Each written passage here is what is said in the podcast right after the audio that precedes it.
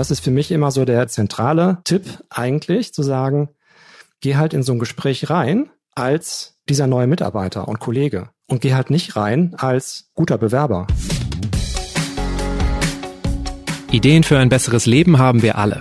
Aber wie setzen wir sie im Alltag um? In diesem Podcast treffen wir jede Woche Menschen, die uns verraten, wie es klappen kann. Willkommen zu Smarter Leben. Ich bin Lenne Kafka und heute skype ich mit Bernd. Hallo, mein Name ist Bernd Slakheus. Ich arbeite als Karriere- und Business Coach in Köln und begleite Angestellte und Führungskräfte bei ihren nächsten Schritten im Beruf. Und dazu zählt natürlich auch das Thema Bewerbung mit dazu. Wenn es um einen neuen Job geht, machen es sich viele von uns leicht. Schnell noch den Lebenslauf aktualisieren, ein paar eigene Stärken im Anschreiben erwähnen und dann versuchen wir beim Vorstellungsgespräch mit auswendig gelernten Fakten zu überzeugen. Aber es geht auch anders. Mit wirklich guten Bewerbungen machen wir nicht nur Werbung für uns selber, glaubt Bernd. Er hält es für sinnvoller, durch Bewerbungsunterlagen zu verdeutlichen, wer wir sind, was wir wollen und was uns wichtig ist. Sein Ziel ist ein ehrlicher Austausch mit potenziellen Arbeitgebern, denn so finden wir auch eher einen Job, in dem wir wirklich glücklich werden. Bernd, schön, dass wir sprechen können. Wann hast du dich eigentlich das letzte Mal beworben? Du bist ja mittlerweile dein eigener Chef.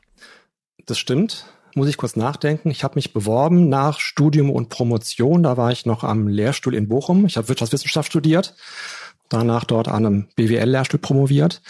Das war, lass mich rechnen, so 2004, 2005. Also 15 Jahre her. Genau. Warst du denn immer schon gut da drin, Bewerbung zu schreiben? Warst du immer schon ganz locker in Vorstellungsgesprächen? Äh, nein. also wenn ich an die Zeit zurückdenke, ähm, wie gesagt, ich habe noch am Lehrstuhl gearbeitet als Mitarbeiter und ich habe mich alles in allem, glaube ich, sogar ein knappes Jahr lang beworben dort. Also das war eine echt schwierige Zeit, eine nervige Zeit. Ich erinnere mich daran.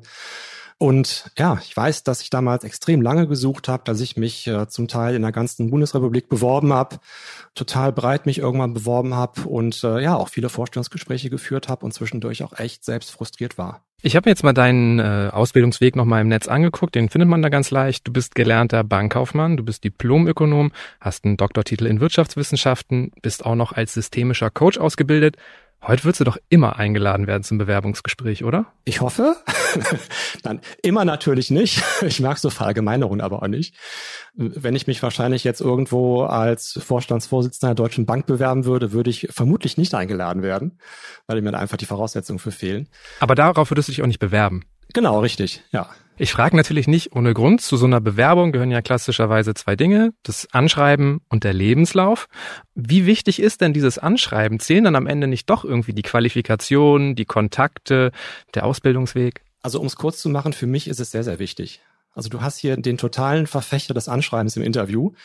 Ähm, ich weiß, dass das viele da draußen anders sehen, gerade auch viele Arbeitgeber, die sagen, Anschreiben brauchen wir nicht mehr, da muss sich der Bewerber eh durchquälen und wir erfahren ja eh nichts und das eigentlich ist es Zeitverschwendung. Ich sehe aber eben ja im Coaching und ich habe hier oft Menschen vor mir sitzen, deren Lebensläufe irgendwie besonders sind. Ich sage es erstmal wirklich so, so wertfrei besonders, die zwei, dreimal zuletzt die Probezeit nicht geschafft haben die in fünf Jahren zehnmal einen Arbeitgeber gewechselt haben. Eine Führungskraft, die sich bewusst entscheidet, die Führungsrolle will ich nicht mehr ähm, und möchte irgendwie lieber in Projekten oder im Team arbeiten. Ja, und so gibt's ganz viele Lebensläufe und Situationen aus Lebensläufen heraus, die bezogen auf eine Zielposition nicht wirklich ähm, sofort begreifbar sind. Ja, und gerade für solche Zwecke finde ich natürlich das Anschreiben total wichtig, also für mich ist der Lebenslauf deine Vergangenheit. Ja, da erfahre ich alles von heute bis zur Schulzeit. Ich erfahre, bei welchen Arbeitgebern du warst, welche Positionen das waren, was du so grob da gemacht hast, was deine Verantwortungsbereiche waren. Ja, aber das ist ja alles deine Vergangenheit. Und bei jeder Bewerbung geht's immer um eine Zusammenarbeit, um eine möglichst gute Zusammenarbeit in der Zukunft. Und dafür ist das Anschreiben da. Und dafür ist das Anschreiben für mich eben gut, mit einem potenziellen neuen Arbeitgeber über eine möglichst gemeinsame gute Zukunft zu sprechen. Du hast jetzt ja eben schon angedeutet, dass das auch einige Menschen in der Wirtschaft wahrscheinlich so sehen, ja, anschreiben, ich gucke lieber auf den Lebenslauf. Ich meine, wenn ich jetzt an mich denke, ist es auch so ein bisschen, ähm, oder auch an Freunde, man korrigiert ja auch immer mal wieder von Familienmitgliedern, von Freunden. Das ist doch eigentlich meistens immer so ein bisschen so, ihr Unternehmen ist toll, ich mochte das Thema immer schon, ich bin selber weiß nicht, flexibel, teamfähig, kreativ. Das ist ja nicht besonders ansprechend, wenn das immer so aufgebaut ist. Wie würdest du denn das dann machen, das Anschreiben? Gebe ich dir recht. Also das, was du gerade so aufgezählt hast, ist so klassisches 0815 Anschreiben, bla bla. Also mir geht es darum, es geht um eine Zukunftsperspektive und eigentlich ist das Ziel für ein gutes Anschreiben für mich, dass es jemand durchliest und am Ende ein gutes Gefühl hat und vor allen Dingen noch ein bisschen mehr über den Lebenslauf hinaus erfährt. Also für mich ist zum Beispiel der Einstieg wichtig. Also direkt einen harten Einstieg ruhig zu wählen. Also dieses ganze Blabla von hiermit bewerbe ich mich auf Ihre Stellenausschreibung vom 13.8. gefunden im Kölner Stadtanzeiger als Referent Marketing. Das hat ja wenig Newswert, sondern ich, ich finde es halt wichtig, direkt einzusteigen, sagen, was Sache ist. Und egal welchen Lebenslauf ich mir angucke, wenn ich den durchgelesen habe und die meisten Personaler und Arbeitgeber gucken sich erstmal einen Lebenslauf an, wenn ich mir so einen Lebenslauf durchgelesen habe, bleibt hinterher immer irgendein Aspekt übrig. Ja, vielleicht ist es so der Aspekt von, oh, da hat aber jemand oft gewechselt in den letzten Jahren. Vielleicht ist es der Aspekt, oh, da war aber jemand 25 Jahre bei einem Arbeitgeber, bei seinem ersten Arbeitgeber, der Ausbildungsbetrieb. Und jetzt wechseln? Ja, und deswegen finde ich es wichtig, so einen Gedanken, den wahrscheinlich jeder Leser nach dem Lesen deines Lebenslaufs im Kopf hat, den sofort aufzugreifen und damit von mir aus rauszugehen mit, sehr geehrte Frau Meier, nach meinem kurzen Intermezzo bei Punkt, Punkt, Punkt, als Punkt, Punkt, Punkt, ist es mir jetzt wichtig, beim neuen Arbeitgeber anzukommen. Also im Grunde ein Punkt, auf den man wahrscheinlich auch im Gespräch als erstes angesprochen werden würde? Genau. Also auch Ehrlichkeit ist ein guter Einstieg dann. Ich habe im Blog ja mal geschrieben, Bewerber macht euch nackig. Ja, das ist so mein Bild. Also je, je mehr sich Bewerber nackig machen, die Hosen runterlassen und sich greifbar machen, desto besser. Desto eher werden die Anschreiben auch gelesen, weiß ich, das sind die Rückmeldungen. Und ganz spannend, desto entspannter verlaufen die Bewerbungsgespräche hinterher. Was ja eigentlich auch logisch ist. Weil dann gar nicht so kritische Nachfragen kommen, oder? Genau, richtig. Ja, in dem Moment, wo ich natürlich als Bewerber schon das Signal setze, das ist ja auch so ein, so ein Vertrauensbeweis, Vertrauensvorschuss. Ich lasse hier meine Hosen runter und sag, was Sache ist desto weniger wird ja einfach auch so dieses, sag mal, Detektivgehen beim Personaler geweckt, von wegen, oh, den müssen wir mal irgendwie genau auf den Zahn fühlen und mit dem oder der stimmt doch irgendwas nicht. Ja, und deswegen, je, je mehr Klarheit da drin ist, desto besser. Für mich kriegt Bewerben so in den letzten Jahren oder je länger ich es mache, hat das immer weniger was zu tun mit Werbung. Ne? In Bewerbung steckt auch Werbung mit drin. Werbung für sich machen und Erwartungen erfüllen, sondern hat immer mehr auch was zu tun mit Selbstschutz. Also ich gehe heute so weit, dass ich sage, wenn so viel Klarheit da drin ist und ein Arbeitgeber gut entscheiden kann, ob es passt oder nicht passt, dann ist auch die Absage ein gutes Ergebnis. Okay, also lieber auch zu Schwächen stehen.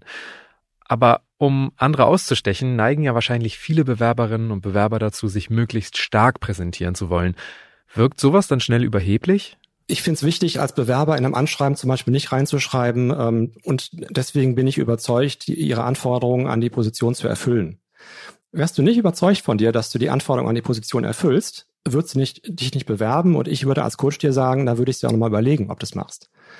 Ich finde es wichtig, bei dir selbst zu bleiben. Also ruhig auch darüber zu sprechen, bei den Stärken, nach dem Motto, mir macht es Freude. Mir macht es Freude, irgendwie über den Tellerrand hinaus zu blicken, ähm, gemeinsam im Team an einem Strang zu ziehen, Abwechslung ist mir wichtiger als Routine. Ja, also ruhig solche Aussagen über sich selbst zu treffen. Und in dem Moment, wo du sagst, mir macht es Freude oder mir fällt dies und jenes leicht, dann ist das auch kein Angeben oder kein Protzen für mich sondern das ist Klarheit schaffen. Ja, und letztendlich sagst du ja auch damit, dass man auch Wünsche und, und vielleicht sogar Forderungen äußern soll im Anschreiben? Ja, ich finde es gar nicht so schlecht, wie gesagt, Selbstschutz. Ich finde es gar nicht so schlecht, da ruhig auch so ein bisschen Erwartungshaltung mitzuschüren. Also so ein, ein Punkt im Anschreiben finde ich wichtig, so über seine eigenen persönlichen Werte im Beruf zu sprechen. Ne? Also Werte können sein sowas wie Freiheit. Ganz vielen heute ist Freiheit wichtig. Die wollen mitgestalten, die wollen gefragt werden, gehört werden, brauchen einen gewissen Entscheidungsgestaltungsspielraum. Und wenn das so ist, und da ist uns allen ja was anderes wichtig. Ja, also mir jetzt ist zum Beispiel Freiheit sehr wichtig, mir ist Sinn sehr wichtig. Ja, dir wird was anderes wichtig sein im Beruf. Vielleicht ist es Sicherheit, vielleicht ist es Gerechtigkeit, Kollegialität, Einfluss. Ja, und dann einem Arbeitgeber zu so einem frühen Zeitpunkt jetzt in der Bewerbungsphase schon mitzugeben, pass mal auf, das und das ist mir in meinem Beruf total wichtig das muss erfüllt sein, damit es mir, damit's mir bei dir gut geht. Das finde ich halt total wichtig. Wenn ich das als Arbeitgeber lese und sehe, oh, der Slakos, der braucht Gestaltungsfreiraum und will hier mitgestalten und braucht seine Freiheiten, gibt's bei uns aber nicht. Wie gesagt, dann ist es gut, wenn ich da die Absage bekomme. Und wenn es passt, dann ist die Wahrscheinlichkeit auch höher, dass es wirklich passt. Falsche Gehaltsvorstellungen können ja auch so ein Grund sein, weshalb wir aussortiert werden. Und oft erwarten Firmen ja sogar, dass wir unsere Gehaltswünsche angeben. Ich glaube aber, vielen Menschen fällt das überhaupt nicht leicht, weil sie ihren eigenen Marktwert vielleicht gar nicht kennen. Wie finde ich denn heraus, was ich fordern kann und was ich vielleicht auch fordern möchte? Also das Thema Gehaltsangabe im Anschreiben oder in der Bewerbung ist immer ein sehr heikles Thema. Da diskutiere ich mit sehr vielen im Coaching immer sehr lange drüber, weil sich da einfach viele sehr unsicher sind. Ich persönlich bin der Meinung, dass sowieso bei der Bewerbung und das Recht nicht zu diesem frühen Zeitpunkt im Anschreiben der Bewerber in der Pflicht ist, über sein Gehalt zu sprechen. Also wenn ich es mir aussuchen könnte, würde ich sagen, entweder sollten die Arbeitgeber mit ihrer Stellenausschreibung so eine Gehaltsangabe oder so ein Gehaltsband mit rausgeben, dass sich jeder einsortieren kann. Das ist so ein Modell, was es zum Teil in der Schweiz auch gibt. Nur ist es aber nun mal so, und ich kenne auch Personaler, die mir sagen, wenn der Bewerber im Anschreiben die Gehaltsangabe nicht nennt, obwohl was fordern, dann ist er raus. Finde ich sehr restriktiv und äh, auch ein bisschen ja engstirnig, aber ist nun mal so. Und insofern wäre da so mein Tipp eben an alle, die ein Anschreiben schreiben, wenn es in der Stellenausschreibung gefordert ist, solltet ihr es mit reinnehmen. Wenn nicht, würde ich es draußen lassen. Es sei denn, ihr wollt irgendwie mit eurer Gehaltsangabe wirklich auch irgendwo so, so einen Flock einschlagen, um dann eben auch aussortiert zu werden, wenn es nicht passt. Naja, und ich sage immer, das ist noch nicht die endgültige Gehaltsverhandlung. Ne, natürlich gibt da jeder so ein bisschen so seine, ähm, seine Bandbreite an und tut da im Vlog auch mit rein. Aber letzten Endes würde ich mir halt überlegen, was ist es für ein Unternehmen, wie groß sind die, wo ist so eine Funktion aufgehangen, was ist einfach in bestimmten Branchen noch üblich. Da gibt's aber auch jede Menge Tabellen im Internet, Gehaltsrechner äh, und Angaben, wo man da so ein bisschen recherchieren kann. Oder auch wenn wir in Deutschland immer sehr ungern über, über Gehälter sprechen, aber vielleicht sich da auch einfach mal so im Freundes-, Bekannten-, Familienkreis umzuhören. Sag mal, was wird denn bei euch in der Branche, im Unternehmen, in bestimmten Stellen auch gezahlt? Ich habe das Gefühl, dass die meisten Leute sich aber immer tendenziell eher zu niedrig einschätzen, oder? Dein Gefühl drückt da so ein bisschen. Ja? Also es, es, es gibt schon Menschen, die sich tendenziell eher niedriger einschätzen. Ähm, das hat auch so ein bisschen immer was zu tun mit der aktuellen Situation. Also ich habe sehr viele Klienten, die sich zum Teil über Jahre in ihren Jobs langweilen, die nichts mehr zu tun haben, wo sie die Aufgaben langweilen, die zu viel Routine haben, die verlieren auch so den Bezug zu sich selbst und dem, was sie wirklich können und was sie wert sind. Ja, und die Folge dessen ist, dass sie dann natürlich in der Bewerbung damit auch zu tief stapeln.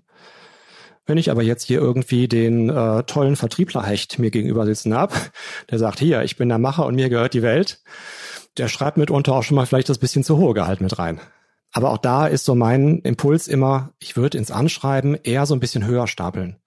Ja, dass einfach in dem Moment, wo jemand im, im Gespräch sitzt, da noch so ein bisschen auch, ja, Verhandlungsmasse ist und nicht sofort irgendwie so die absolute Schmerzgrenze auch erreicht wird. Lass uns auch mal auf den Lebenslauf schauen. Das hast du jetzt eben auch schon angebracht. Ähm, diese vielen kurzen Verträge, die viele Menschen aneinander reihen, die lassen ja auch so einen Lebenslauf total schnell in die Länge schießen. Soll man dann wirklich alle Jobs, die man gemacht hat, erwähnen? Ja, ich bin ein Freund von Vollständigkeit. Warum? Weil es tatsächlich auch noch Personaler da draußen gibt, die da wirklich auch auf Lücken und Zeiten und Vollständigkeit achten. Und es ist der Lauf deines Lebens. Und warum sollte ich da irgendwie ein Jahr oder ein halbes Jahr oder was auch immer auslassen?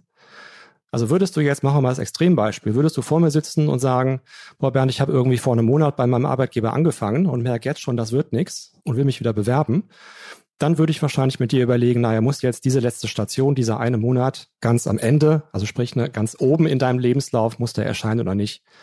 Aber alles, was dazwischen ist, das würde ich mit reinnehmen. Das heißt aber, du würdest dann schon sagen, Lücken sind eher problematisch. Also auch hier wieder Ehrlichkeit. Ja, Ehrlichkeit. Ähm, Lücken sind nicht problematisch an sich. Die Lücke wird problematisch, wenn sie für dich selbst im Kopf problematisch ist. Ja, also wenn du zum Beispiel ähm, irgendwie ein halbes Jahr zwischendurch bei einem Arbeitgeber warst und da in der Probezeit wieder rausgeflogen bist und das bei dir im Kopf als Scheitern drinsteckt, dann wird es ein Problem werden. Weil dann fängst du an zu eiern und dann wird da nachgebohrt. Wenn du aber sagst, okay, da habe ich halt mal irgendwo auch in den Mist gegriffen und das war vielleicht im Zweifel sogar eine gute Erfahrung, und das Leben ist weitergegangen. Ja, also wenn, wenn du mit dir quasi und deinem Lebenslauf im Reinen bist und fein damit bist, dann wird nichts davon irgendwie in einem Gespräch ein Problem werden. Aber also gibt's denn da wirklich die Toleranz in Deutschland dafür? Weil eigentlich ist doch Scheitern sowas wie Geld. Also darüber spricht man auch nicht. Ja, aber ist ja die Frage, was wir als Scheitern definieren, ne? Na klar, ist das die Beispiele, die ich gerade genannt habe. Jemand ist dreimal die Probe, hat dreimal die Probezeit nicht geschafft. Natürlich ist das nicht cool. Natürlich sind das auch blöde Zeiten und schwierige Zeiten und jedes Mal immer wieder neu in den Bewerbungsprozess reinzustarten, wiederzuerkennen, das passt nicht. Ähm, warum auch immer. Aber ich würde jetzt zu so einem Menschen nicht sagen, du bist gescheitert sondern zu sagen, okay, das, das hat stattgefunden, das ist die Vergangenheit. Lass uns vielleicht mal kurz drüber nachdenken, warum das dreimal so passiert ist. Hat da vielleicht jemand systematisch auch Falschjobs gesucht? Also in den Fällen, wo, wo jemand sehr schnell aus der Probezeit wieder rausfliegt, zeigt sich in der Beratung immer, dass jemand überhaupt nicht einen Job ausgesucht hat, sondern es erst best unterschrieben hat. Das finde ich halt wichtig zu überlegen, was, ja, was, was kann ich aus dieser Erfahrung auch rausziehen und was heißt das aber eben auch für meine Entscheidung in der Zukunft? Also ich muss nochmal zur Lücke zurückgehen. Also ich vertrete nicht die Meinung, dass ich sage, Lücken sind irgendwie schlecht oder du musst irgendwie jede Lücke füllen, sondern für mich kann es auch eine Lücke zum Beispiel zwischen zwei Beschäftigungen geben. Also wer da irgendwie ein halbes Jahr, ein Dreivierteljahr, ein Jahr gesucht hat, dem würde ich nicht sagen, du musst jetzt diese Lücke im Lebenslauf aufführen und der Arbeitssuchend nebenschreiben. Durch den Ausbildungsweg und die Berufslaufbahn zeigen wir ja in der Regel unsere Kompetenzen an, aber man hat ja in Lebensläufen auch immer noch die Möglichkeiten, so Zusatzqualifikationen zu nennen. Was findest du denn gehört da heutzutage noch rein? Also soll ich da heute wirklich immer noch Excel- und Word-Kenntnisse angeben oder ist das nicht langsam albern? Ja, das würde ich noch tun. Ich würde dir, ich würde mit dir übereinstimmen, dass es albern ist, aber auch das ist heute einfach noch Standard. Also ich würde, da sind wir jetzt im Grunde aber schon so wirklich bei dem letzten Punkt im Lebenslauf, der für mich heißt irgendwie weitere Kenntnisse als Überschrift und da würde ich sagen Sprachkenntnisse und dann irgendwie rechts daneben irgendwie Englisch, fließend verhandlungssicher, wie auch immer. Und als zweiten Block so IT-Kenntnisse im Sinne von MS Office, vielleicht SAP-Kenntnisse oder was auch immer noch da da ist.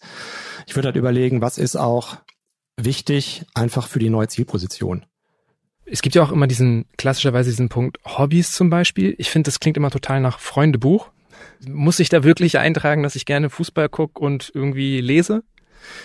Das ist total geschmäcklerisch. das ist der Punkt, den ich auch aufdiskutiere. Ich habe eine persönliche Meinung. Mein Gefühl ist, je älter jemand ist, der vor mir sitzt, desto merkwürdiger finde ich's, wenn sich jemand von mir aus auf einen Geschäftsführungsposten bewirbt, dass ich da unter Hobbys irgendwie lesen, Golf spielen und irgendwie äh, Tennis spielen sehe. Das ist für mich so dieses alte Karriereratgeber-Denken aus den 80ern, so dieses Schreib rein, dass du irgendwie einen Teamsportart machst, Fußball spielst, damit du teamfähig bist. Äh, schreib rein, dass du irgendwie liest und dich irgendwie kulturell bildest. Ja, das ist für mich Blödsinn.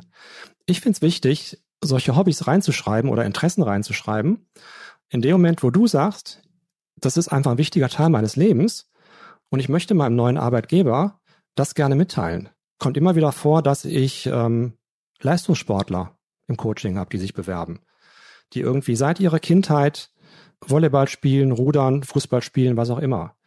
Dann prägt das ein Leben extrem. Viele von denen ticken auch anders für die ist ganz oft auch Arbeit muss muss hart sein und Erfolg ist für die anders besetzt. Ja, und ähm, aber das ist jetzt ja ähnlich wie bei diesen alten Ratgebern. Ne? Das sind jetzt dann auch wieder also Schlüsse, die man dann als Personaler daraus ziehen kann. Äh, Leistungssportler denke ich sofort an Disziplin.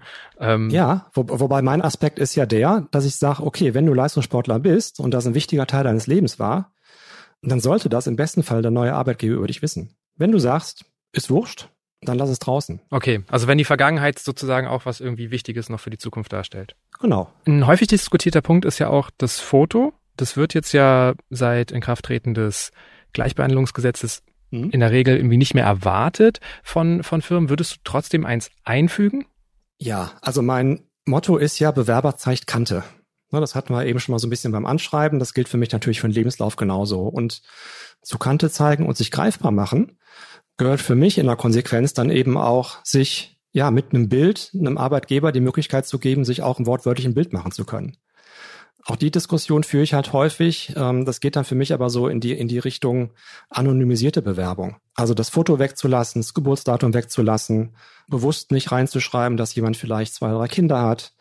Ja, und das wirklich so sehr zu anonymisieren, dass im Grunde so dieses Thema Diskriminierung durch den Arbeitgeber irgendwo ausgeschlossen wird ich bin halt der Meinung, dass der Bewerber nicht in der Verantwortung ist, einen Arbeitgeber vor Diskriminierung zu schützen, sondern ich mache einfach sehr gute Erfahrungen damit, dass je klarer, je besser sich jemand zeigt und je, je früher im Bewerbungsprozess sich ein Arbeitgeber ein Bild machen kann, wie gesagt, wortwörtlich, desto besser. Kann denn überhaupt eine anonymisierte Bewerbung funktionieren? Weil da muss man ja heutzutage eigentlich auch ziemlich schlau sich im Netz bewegen, damit man nicht auch einfach sofort gegoogelt werden kann, oder? Eben.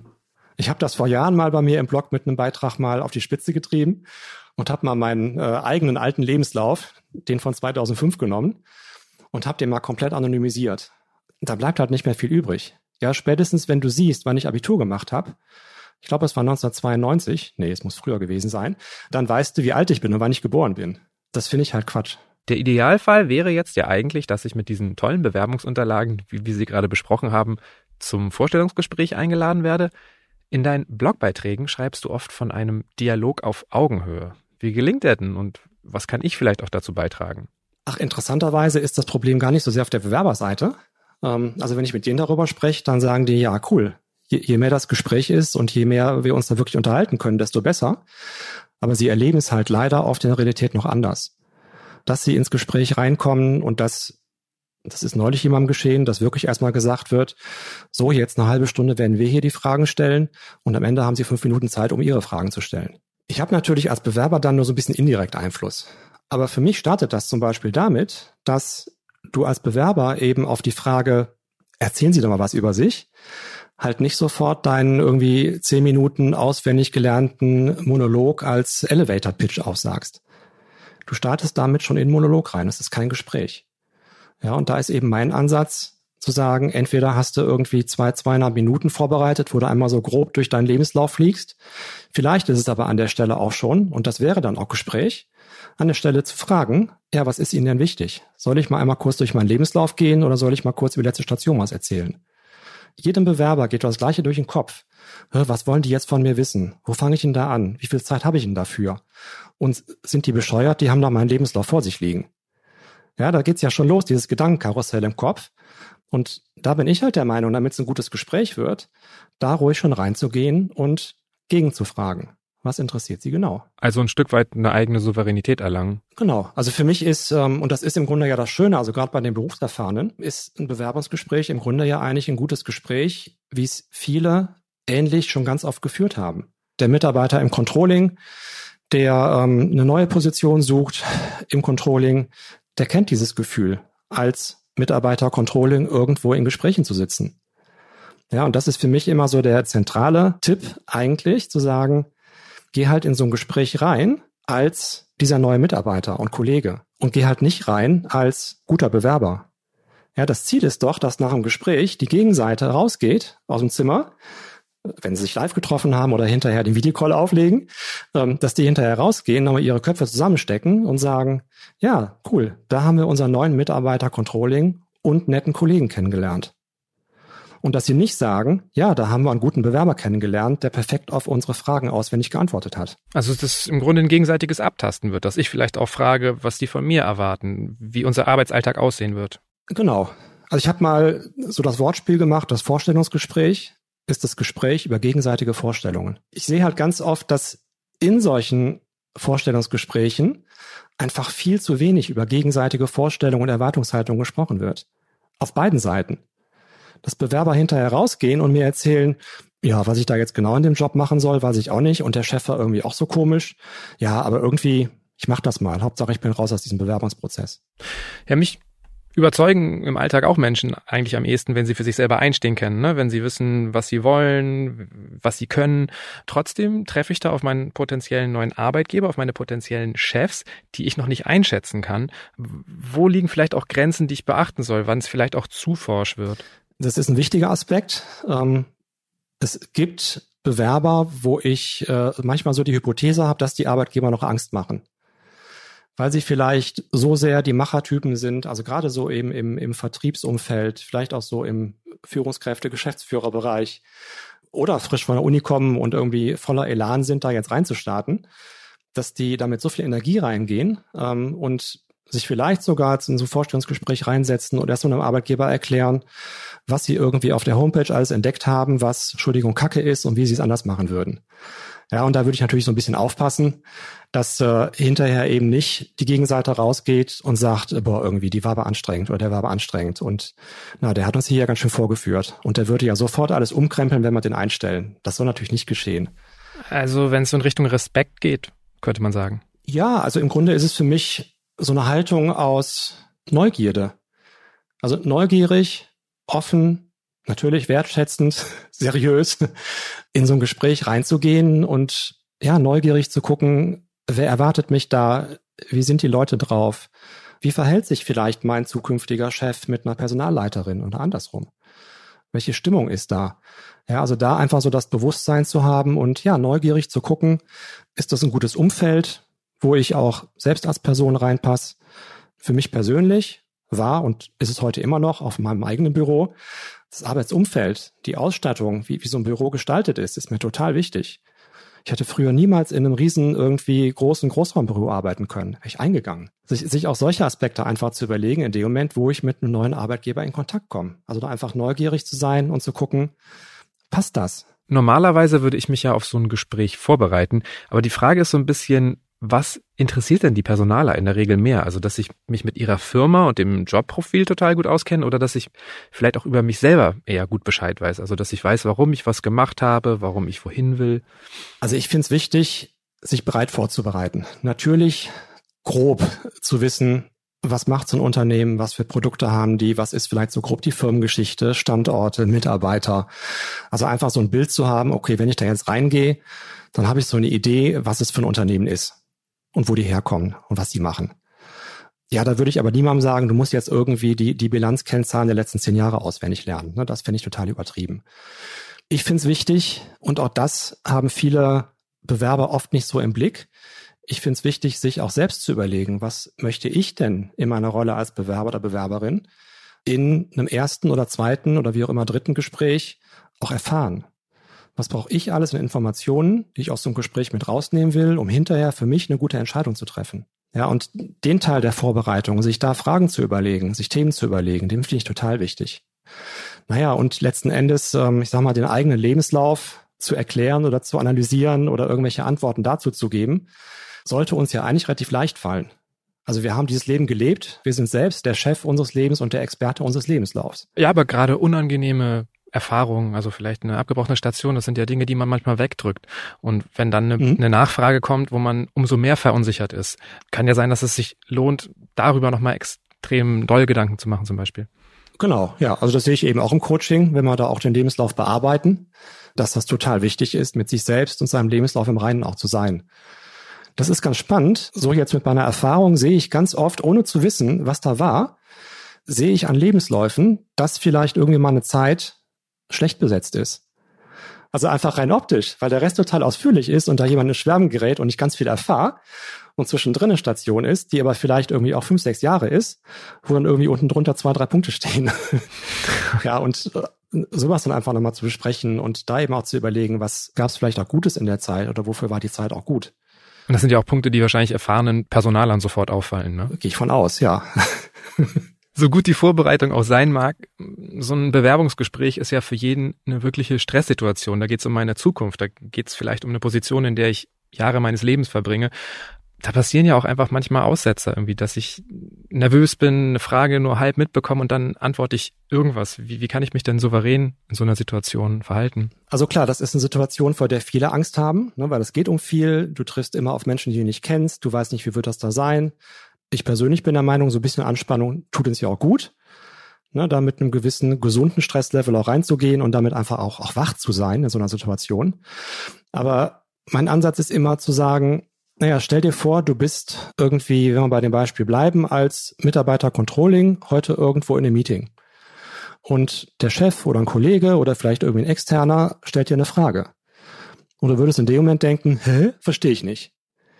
Auch da bin ich mir ganz sicher, würde nicht dein Hirn anspringen und sagen, oh, schwierige Frage, verstehe ich nicht, wie kann ich jetzt möglichst darauf eine Antwort geben, dass es meinem Gegenüber nicht auffällt, dass ich die Frage nicht verstanden habe. Sondern du würdest vermutlich in der Gesprächssituation sagen, können Sie die Frage nochmal irgendwie anders stellen? Oder was genau haben Sie gemeint mit der Frage? Ja, also das, das wäre in ganz vielen Gesprächssituationen für uns total selbstverständlich, darüber zu sprechen, wenn wir irgendwas nicht verstanden haben oder wenn uns irgendwas stört. Nur, dass wir uns das in einem Bewerbungsgespräch nicht erlauben. Und da ist eben mein Ansatz zu sagen, erlaubst dir halt. Das ist nicht schlimm. Das heißt, ich brauche dich im Grunde auch gar nicht fragen, wie ich mit meinen Schwächen umgehen sollte in so einem Gespräch, weil du wahrscheinlich dafür plädieren würdest, einfach ehrlich und offen damit umzugehen, weil die mit meinen Schwächen leben müssen. Äh, genau, sondern ich würde dir sogar sagen, sprich über deine Schwächen. Meine Annahme ist immer, dass jemand, der dir im Bewerbungsgespräch gegenüber sitzt, dass der eine positive Absicht hat, dass jemand ein echtes Interesse hat, dich kennenzulernen. Wenn wir das annehmen, dann steckt hinter jeder Frage, die dir gestellt wird als Bewerber, immer irgendeine Motivation. Da möchte jemand was erfahren über dich. Ja, und bei der Schwächenfrage ist das nichts anderes. Da möchte jemand erfahren, was du vielleicht heute noch nicht gut kannst. Oder wo du heute sagst, da fehlt mir vielleicht irgendein Wissen. Oder das habe ich noch nicht so oft gemacht. Und von daher ist da so mein Tipp an alle Bewerber, und das kann man auch ganz gut vorbereiten vorher, dass ähm, ihr euch quasi mal so reinversetzt in die Position, dass ihr euch überlegt, wie wird das da sein, was werde ich da machen, was sind die Hauptaufgaben und euch dann eben vielleicht so zwei, drei Punkte überlegt nach dem Motto, okay, das ist vielleicht wirklich was Neues, habe ich noch nicht so oft gemacht. Da muss ich erst reinkommen. Und sowas in dem Gespräch dann zu erwähnen, finde ich total wichtig. Vor 15 Jahren, als du dich das letzte Mal beworben hast, war es noch nicht üblich, dass man ein Vorstellungsgespräch per Skype geführt hat. Gerade jetzt so durch die Corona-Pandemie ist natürlich ziemlich normal geworden, dass die Gespräche auch mal per Videotalk ablaufen können. Klar, man sollte davor so ein paar Dinge beachten, man sollte vorher die Technik testen. Auch wir beide Skypen gerade haben es vor dem Gespräch aber nicht gemacht und hatten beide erstmal mit Software-Updates zu kämpfen. Stimmt. man sollte natürlich auch auf den Bildausschnitt achten, aber das sind ja eigentlich so Selbstverständlichkeiten.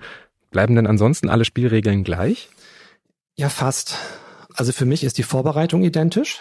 Das Problem beim Videotelefonat ist halt, dass du, ne, ich habe eben gesagt, na, guck dir an, wie es da, wie es da aussieht. Was hast du für einen Eindruck irgendwie von den Büros, von den Menschen? Wie, wie verhalten die sich da? Wie begegnen die dir? Und das sind natürlich alles ähm, Beobachtungen, Informationen, die du halt über so ein, so ein, so ein Videotelefonat nur sehr schwer kriegst. Ich persönlich merke, ich arbeite ja täglich mit Menschen, das ist mein Job. Ich merke in dem Moment, wo mir jemand persönlich im Büro gegenüber sitzt, bin ich viel, viel wirksamer als Coach und es macht mir mehr Freude. Ja, und ich, ich kriege die, die Beziehung zu einem Menschen viel besser hin ich sehe einfach viel mehr. Ich sehe eben nicht nur irgendwie den Oberkörper oder im Zweifelfall den Kopf.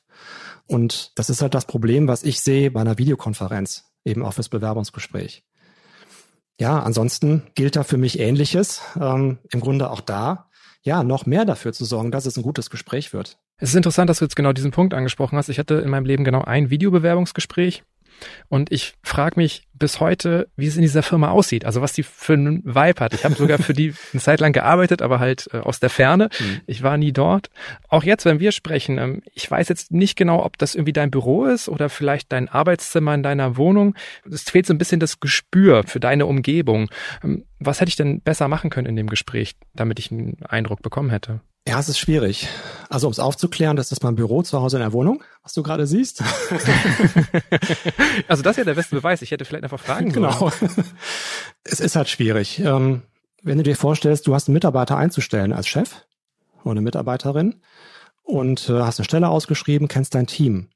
Ja klar, würdest du, wenn ich dir als Bewerber gegenüber sitzen würde, hättest du vorher abgecheckt, was hat der Bernd gemacht, was hat er gelernt, was hat er studiert, an Berufserfahrung, Fachwissen und so weiter. Ich bin aber sicher, dass du deine letzte Entscheidung, ob du mich einstellst oder nicht, ähm, auf der Persönlichkeitsebene triffst. Und eigentlich geht's vor allen Dingen in einem Bewerbungsgespräch doch darum, einen anderen Menschen kennenzulernen gegenüber. Was natürlich in einem persönlichen Gespräch nochmal viel, viel einfacher ist, als jetzt hier in einem Videotelefonat, wo ich im Grunde, um dich zu erreichen, ja im Grunde hier oben durch dieses kleine Kameraloch mich irgendwie durchquetschen muss, damit ich bei dir ankomme. Das Nervigste an diesen Vorstellungsgesprächen ist aber eigentlich das Warten danach. Ja, man hat so ein Bauchgefühl, aber man weiß ja nie sofort, habe ich den Job oder nicht. Wenn mir das jetzt persönlich einen Tick zu lange dauert, ist es für dich ein No-Go nachzuhaken? Nein, natürlich kein No-Go. Also ich finde es schon gut, einen Arbeitgeber einfach auch mal ähm, so ein bisschen Zeit zu geben, eine Entscheidung zu treffen ich sehe auch gerade jetzt in der Corona-Zeit, dass Entscheidungen manchmal länger brauchen, bis sie einfach im Unternehmen auch abgestimmt sind. Grundsätzlich finde ich es halt sinnvoll, vielleicht am Ende eines Vorstellungsgesprächs auch da Klarheit zu schaffen, wie geht's denn jetzt weiter? Wenn da jemand sagt, wir melden uns innerhalb der nächsten zwei Wochen, dann würde ich halt die zwei Wochen natürlich auch abwarten. und dann in der dritten Woche mal nachfragen. Ja, also im Zweifel hat man vielleicht eine Frage zu wenig eigentlich im Gespräch gestellt, wenn man in diese Situation kommt. Ja, ansonsten würde ich halt sagen, so, so zwei Wochen nach dem Gespräch finde ich schon sinnvoll. Wie gesagt, da gibt es jetzt für mich keine richtige oder falsche Lösung, die eindeutig ist, aber in dem Moment, wo du das Gefühl hast, ach eigentlich möchte ich es jetzt aber wissen und es dauert mir zu lange, dann würde ich halt auch da nett nachfragen. Bei einer Absage hat man ja oft einfach das Bedürfnis zu erfahren, woran es lag. Bringt es in deiner Erfahrung nach was, sich beim Unternehmen zu melden und nachzufragen? Es kommt drauf an. Wenn eine Absage kriegt, ohne eingeladen worden zu sein, da ist es in der Regel, also ist meine Erfahrung, völlig nutzlos, Zeitverschwendung nachzufragen. In dem Moment, wo du im Gespräch warst, wäre meine Empfehlung immer, ja, frag nach, wenn es dich wirklich interessiert. Und viele Bewerber berichten mir auch, dass sie was erfahren. Ne, natürlich irgendwo hinter vorgehaltener Hand. Aber zum Teil gibt es auch ein wertvolles Feedback hinterher. Ja klar, wenn es mich nicht interessiert, sonst wäre es ja auch masochistisch, nochmal zu hören, warum ich zu schlecht war für den Job. Stimmt. ja. Eigentlich sollte man ja meinen, dass eine Zusage so das höchste der Gefühle ist. Aber es gibt ja auch Gespräche, wo man selber vielleicht unsicher war danach. Findest du es legitim, vielleicht auch ein Zweitgespräch nochmal zu fordern, wo man eventuell nochmal Unsicherheiten abklären kann? Total. Also würde ich jedem empfehlen. Auch da wieder jemand, der aus dem Unternehmen raus ist und bei mir sitzt, weil er einen neuen Job sucht, sagen mir ganz viele von denen, ach, eigentlich hatte ich schon im Vorstellungsgespräch ein komisches Bauchgefühl. Und mit dem Wissen finde ich es halt total wichtig, dass jeder, der irgendwie ein komisches Bauchgefühl hat und unser Bauch als Unterbewusstes hat er oft auch sehr recht, das zu hinterfragen im besten Falle in einem Vorstellungsgespräch schon für sich zu bemerken, oh, irgendwie habe ich ein komisches Gefühl, irgendwas stimmt nicht, irgendwas stört mich. Da eben für sich im Gespräch auch zu überlegen, was ist es denn? Ist das ein Chef oder eine Chefin, wo ich irgendwie ein komisches Gefühl habe? Gefällt mir irgendwie der Raum hier nicht, wo ich gerade sitze? Oder ist da irgendwie eine komische Stimmung im Haus? Ja, also sich da wirklich bewusst zu machen, was ist es für ein komisches Störgefühl und halt auch zu klären. Bernd, wir haben jetzt heute wahnsinnig viele Teilaspekte besprochen. Du hast viele hilfreiche Anregungen gegeben. Wenn du mich jetzt aber so zum Abschluss nochmal mit so einer Art Universaltipp rauswerfen müsstest, was glaubst du, was macht jede Bewerbung einfach besser? Also jede Bewerbung macht besser, dass du dir als Bewerber erstmal selbst klar wirst, was ist dir wichtig in einem Job bei einem Arbeitgeber in den nächsten Jahren, was sind deine Stärken, was brauchst du, damit es dir irgendwo gut geht. Und dann in deiner Rolle als Bewerber genau diese Klarheit auch nach außen kommunizierst. Über deine Unterlagen, Lebenslauf, klares Anschreiben mit Ecken und Kanten, sich nackig machen, greifbar machen und genauso auch mit der gleichen Haltung in Vorstellungsgespräch reingehst.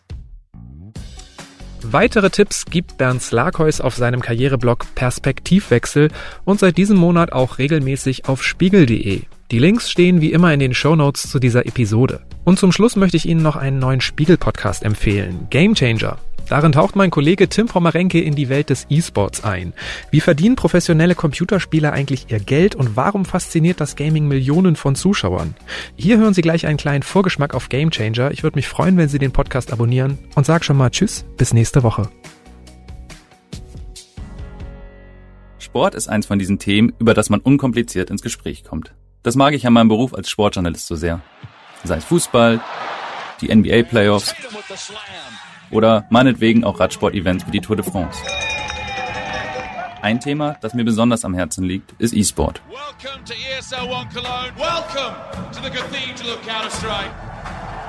Dann höre ich oft die gleiche Frage. Ist E-Sport eigentlich Sport? Mein Name ist Tim Pommerenke und das hier ist unser neuer Podcast Game Changer.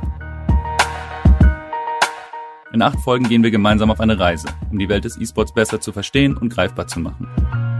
Wie kann etwas, das in wenigen Jahren so viele begeisterte Anhänger gefunden hat und mittlerweile Millionen umsetzt, noch immer so sehr unter dem öffentlichen Radar durchfliegen? Bei Gamechanger besuchen wir Orte, an denen E-Sport stattfindet. Wir begleiten Spieler in ihrem Alltag und sprechen über ihren Weg zum Profi. Meine Eltern hatten immer gedacht, dass wenn ich so viel spiele, dass es über meine Schule geht. Und damals hatten wir viele Probleme. Wir reden mit denen, die aus LAN-Partys Stadion-Events gemacht haben. Da ist noch meine Mutter, die ist, die ist mit nach Hause gefahren von dieser Veranstaltung, saßen wir dann am Flughafen, dann sagte sie so, hey Kinders, ich kann jetzt verstehen, was ihr da macht und wenn ich mit Computerspielen aufgewachsen wäre, ich glaube, ich würde mir das auch angucken. So, das war für mich so das Thema, hm, wenn meine Mutter da gucken würde, wird das mal ein Zuschauersport, ne? Wir fragen, wer hat die Macht im E-Sport und wie lässt sich damit eigentlich Geld verdienen? Dadurch, dass wir noch in einer sehr jungen Industrie sind, ist es für Teams gar nicht so leicht, im E-Sports Geld zu verdienen. Und wir treffen Menschen, die zwar in ihrem Leben mit Computerspielen nie etwas am Hut hatten, aber erkennen, dass auch klassische Sportvereine sich mit dem Thema befassen müssen, wenn sie mit der Zeit gehen wollen. Also ich bin Mitte 50 und habe ähm, vor, was war es jetzt, zwei Jahren, zwei Jahren so ungefähr auch so Sommerzeit, kamen zwei Jugendliche aus dem Dorf auf mich zu und sagten, Helge, wie ist das eigentlich mit E-Sport im Club? Da habe ich gedacht, oh Gott, was ist das denn für ein Scheiß? Bitte nicht, lass mich damit zufrieden. Und da kamen wieder die Nächsten und sagten auch, wie ist das denn eigentlich mit E-Sports bei uns? Dann dachte ich mir, okay, kühl hast du die Welt total verpennt. Game Changer, unsere Miniserie über die Welt des E-Sports. Auf spiegel.de und überall dort, wo Sie gerade Ihren Podcast hören.